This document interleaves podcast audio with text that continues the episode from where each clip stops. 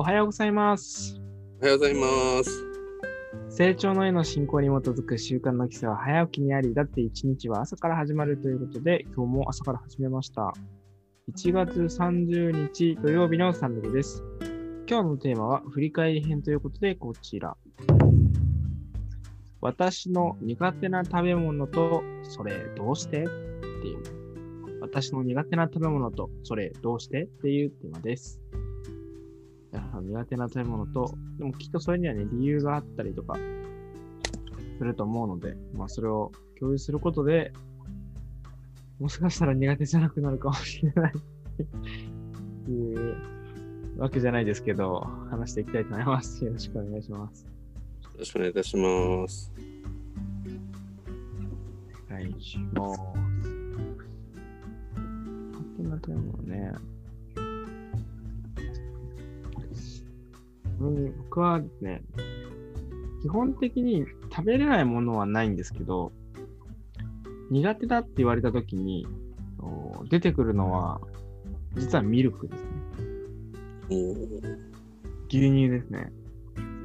これは、保育園の時に生温かい牛乳をが出た時があって、それがダメだったんですよね。生温かくて、な、なんでだろう。何がダメだったかわからないですけど、その時ダメで、で、その時の印象がずっと残っていて、えー小学校、中学校と、学校に出るじゃないですか、牛乳が。うん、中学は出てないか、小学校の時かなずっと言ったのが、嫌でで、最初は牛乳アレルギーだって嘘ついて、あ、ただ牛乳飲まずにいて、その後牛乳アレルギー、う飲めないんだって嘘ついて、そうすると給食費返ってくるんですよね、一部。でも、そ、でもそれだと、夏が暑い時に、あまりにも喉乾いてしまうと。あのめんどくさいから水筒持ってかないので、ってなると、あちょっとアレルギー治りましたって言って、あのやっぱり牛乳を最後らへんは、えー取ってた気がします。まあ、その程度ですけど、なんとなくこう牛乳っていうのに苦手意識が今でもあるなと感じます。でもそれ以外の乳製品は全く食べれなくないので、ただ牛乳だけ苦手意識がある。牛乳ごめんなさい。ありがとうございます。ありがとうございます。なるほど。そうか。印象です。確かに。いや、もう、なんかちょっと意外でした。ええと思って。私は、そうですね、牛乳はむしろ大好きな方で、小学校とか余ってるなんか必ずやっぱ飲めない子がいるんですけど余るのでそれを必ず毎日もらってたので1日1リットルぐらいずつはい飲んでた気がします、相当飲んでました。おかげで骨はすごく丈夫になりました、えー骨折経験ゼロ。なんですけど、まあ、そこはいいとして、えっと、私苦手なのはあのレーズン。レーズンとシーチキンシーチキン。シーチキンが、これが、あのーなんでかはわかんないですけど、多分これは私の、えーちっちゃい時の印象で、姉がすごい好きだったんですよね、なんか。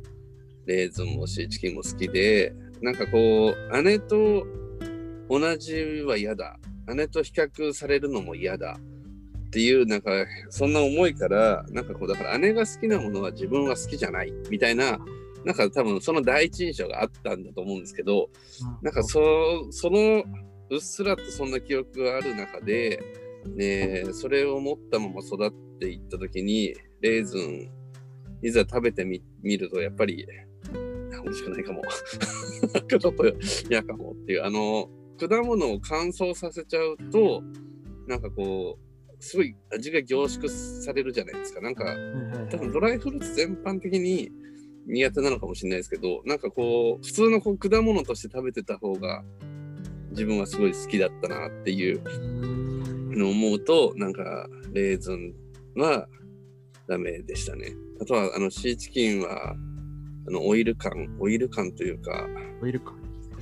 なんていうんですかね。なんかあの今でこそ肉食べないから別にどっちでもいいんですけどあの肉とも魚とも言い難いあのなんかこの中途半端さが なんかこう嫌で、食べれないわけじゃなくて、えー、連生とかで出されれば、もちろんありがたくいただくんですけど、うんなんかでも、うん、シーチキンだけはやたら舌が敏感なので、すぐ、すぐわかりますね。あこれシーチキンが入ってるってすぐわかりますね。ねシーチキンセンサーが働いてるんですよ。働いてるんですよね。だから、なんですかね。あのー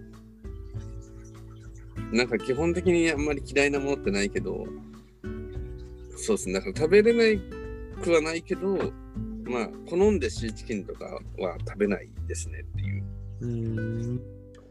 だから、家族はでもみんな好きなので、あのーまあ絶対、でも、うん、私は買わないですね。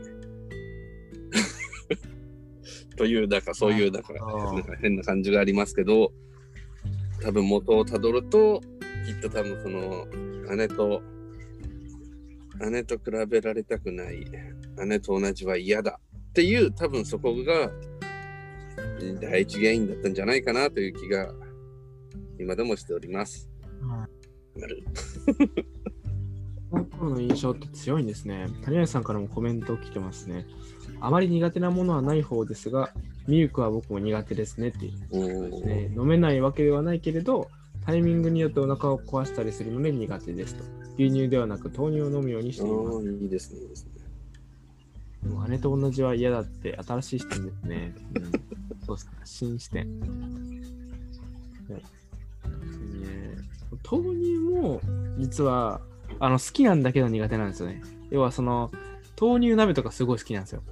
うんうんうん。けど豆乳をそのまま飲もうってすると牛乳を彷彿とさせるから苦手。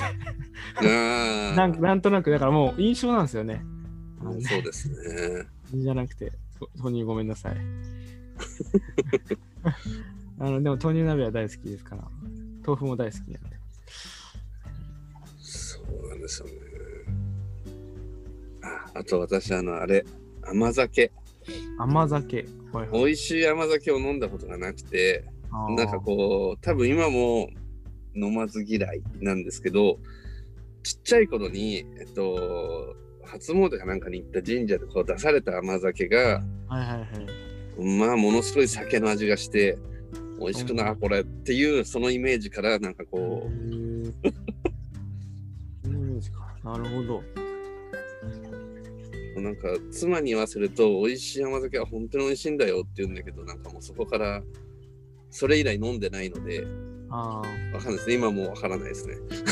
飲んでみないと美味しいかどうかわかんないですもんね。だから、せいいやつか微妙なやつかちょっとわかんないです。そうそうそう。でもその、その、だからたった1回か2回か飲んだそのが、ものすごいお酒の味がして、なんかそれはなんかちっちゃいながらに、これは美味しくないものなんだって認識を持ってしまったなっていう。もう甘酒は確かに子供だとなおさらあんまり僕もあんまちっちゃい頃飲んだ時は美味しいって感じなかったですね。うーん。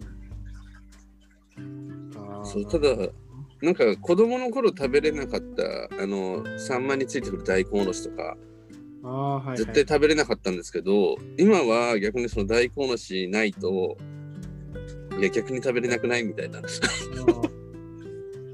になってる。あの、だからこう変わり目っていうのは何なんだろうなっていう、なんかちょっとそこは、なんかね、不思議に思ってる部分がありました。うん確かに。なんかよく言われるやつだと、あの抹茶とか、お抹茶とかですか？お抹茶とか、うんうんうんうん、あのまあコーヒーもそうですよね。うんあのブラックで飲めるようになるとか、うん、あビールの苦味とかもそうかもしれないんですけど、大人になると、でもあれって半分やっぱ印象かなと思うんですね。大人になると飲めるんだよって言われてくるじゃないですか。うんうん大人の飲み物みたいな空気感があって、で、牛乳とかレーズンって、なんか別に大人の食べ物じゃないから、それで言われないじゃないですか。それも結構あんのかなっていう、なんか教育ってすげえ大事って感じがしますね。あ、谷谷さんから、うん小さい頃は食べ過ぎて苦手になったものがありますねとか、保育園にキウキウイが鈴なりになっていてよく食べたのですが、あまりに食べ過ぎて、その後苦手になりました。今は好物ですが、ああ。なるほどねありますよね、そういううんのう完全あの心の法則と言っていいのかっていうほどの手前のなんか感じですよね。印象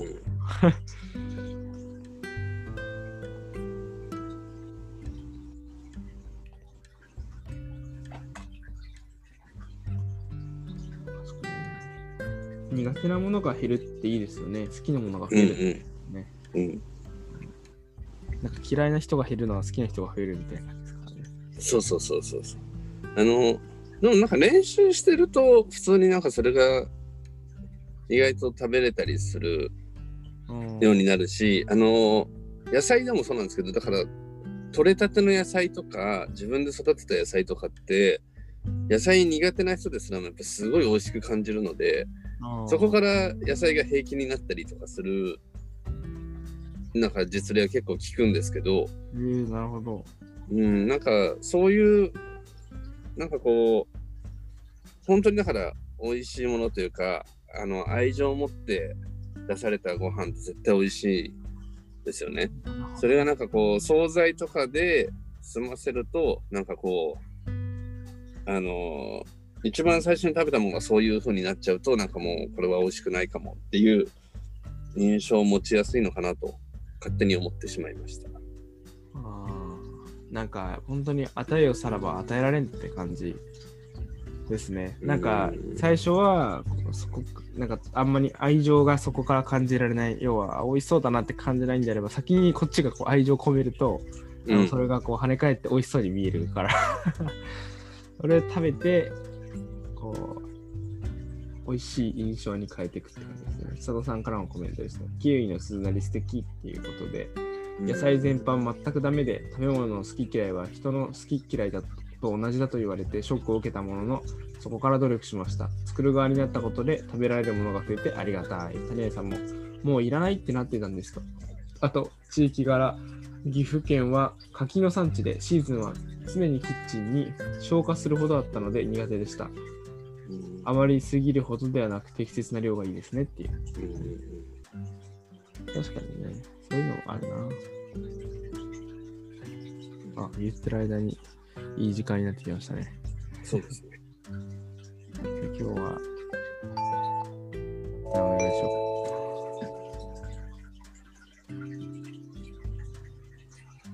時計日記できますか？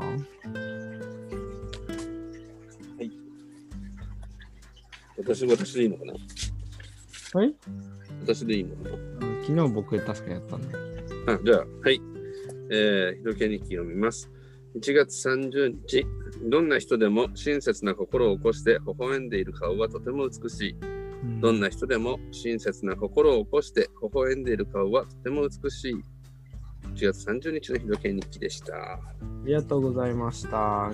りがとうございます。は内田高橋。うんリアルリスナーは谷合久久さんでした。1週間後のテーマですね。2月6日土曜日のテーマはこちらです。効率より大事にしたいこと。プライベート編っていうですね。効率より大事にしたいこと、プライベート編な感じで話していきたいと思います。それでは今日も電力を高めて明るく元気に参りましょう。サンラジではこの後の時間、振り返り会ということで、1週間の振り返りを、振り返りの卵というものを使ってやっています。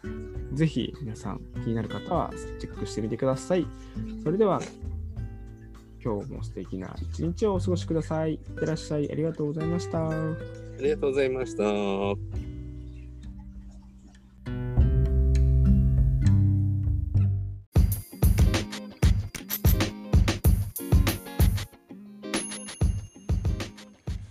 サンラジはその日のゲストでお届け中。毎朝ユニークな語りでゆったり楽しく深めています。もし成長の家の教えをしっかり聞きたいという方は道場や地元講師へご相談を。また皆様からの感想、要望、質問、テーマの投稿を大募集中。詳細は公式ウェブサイトサンラジ .com にアクセス綴りは sanradi.com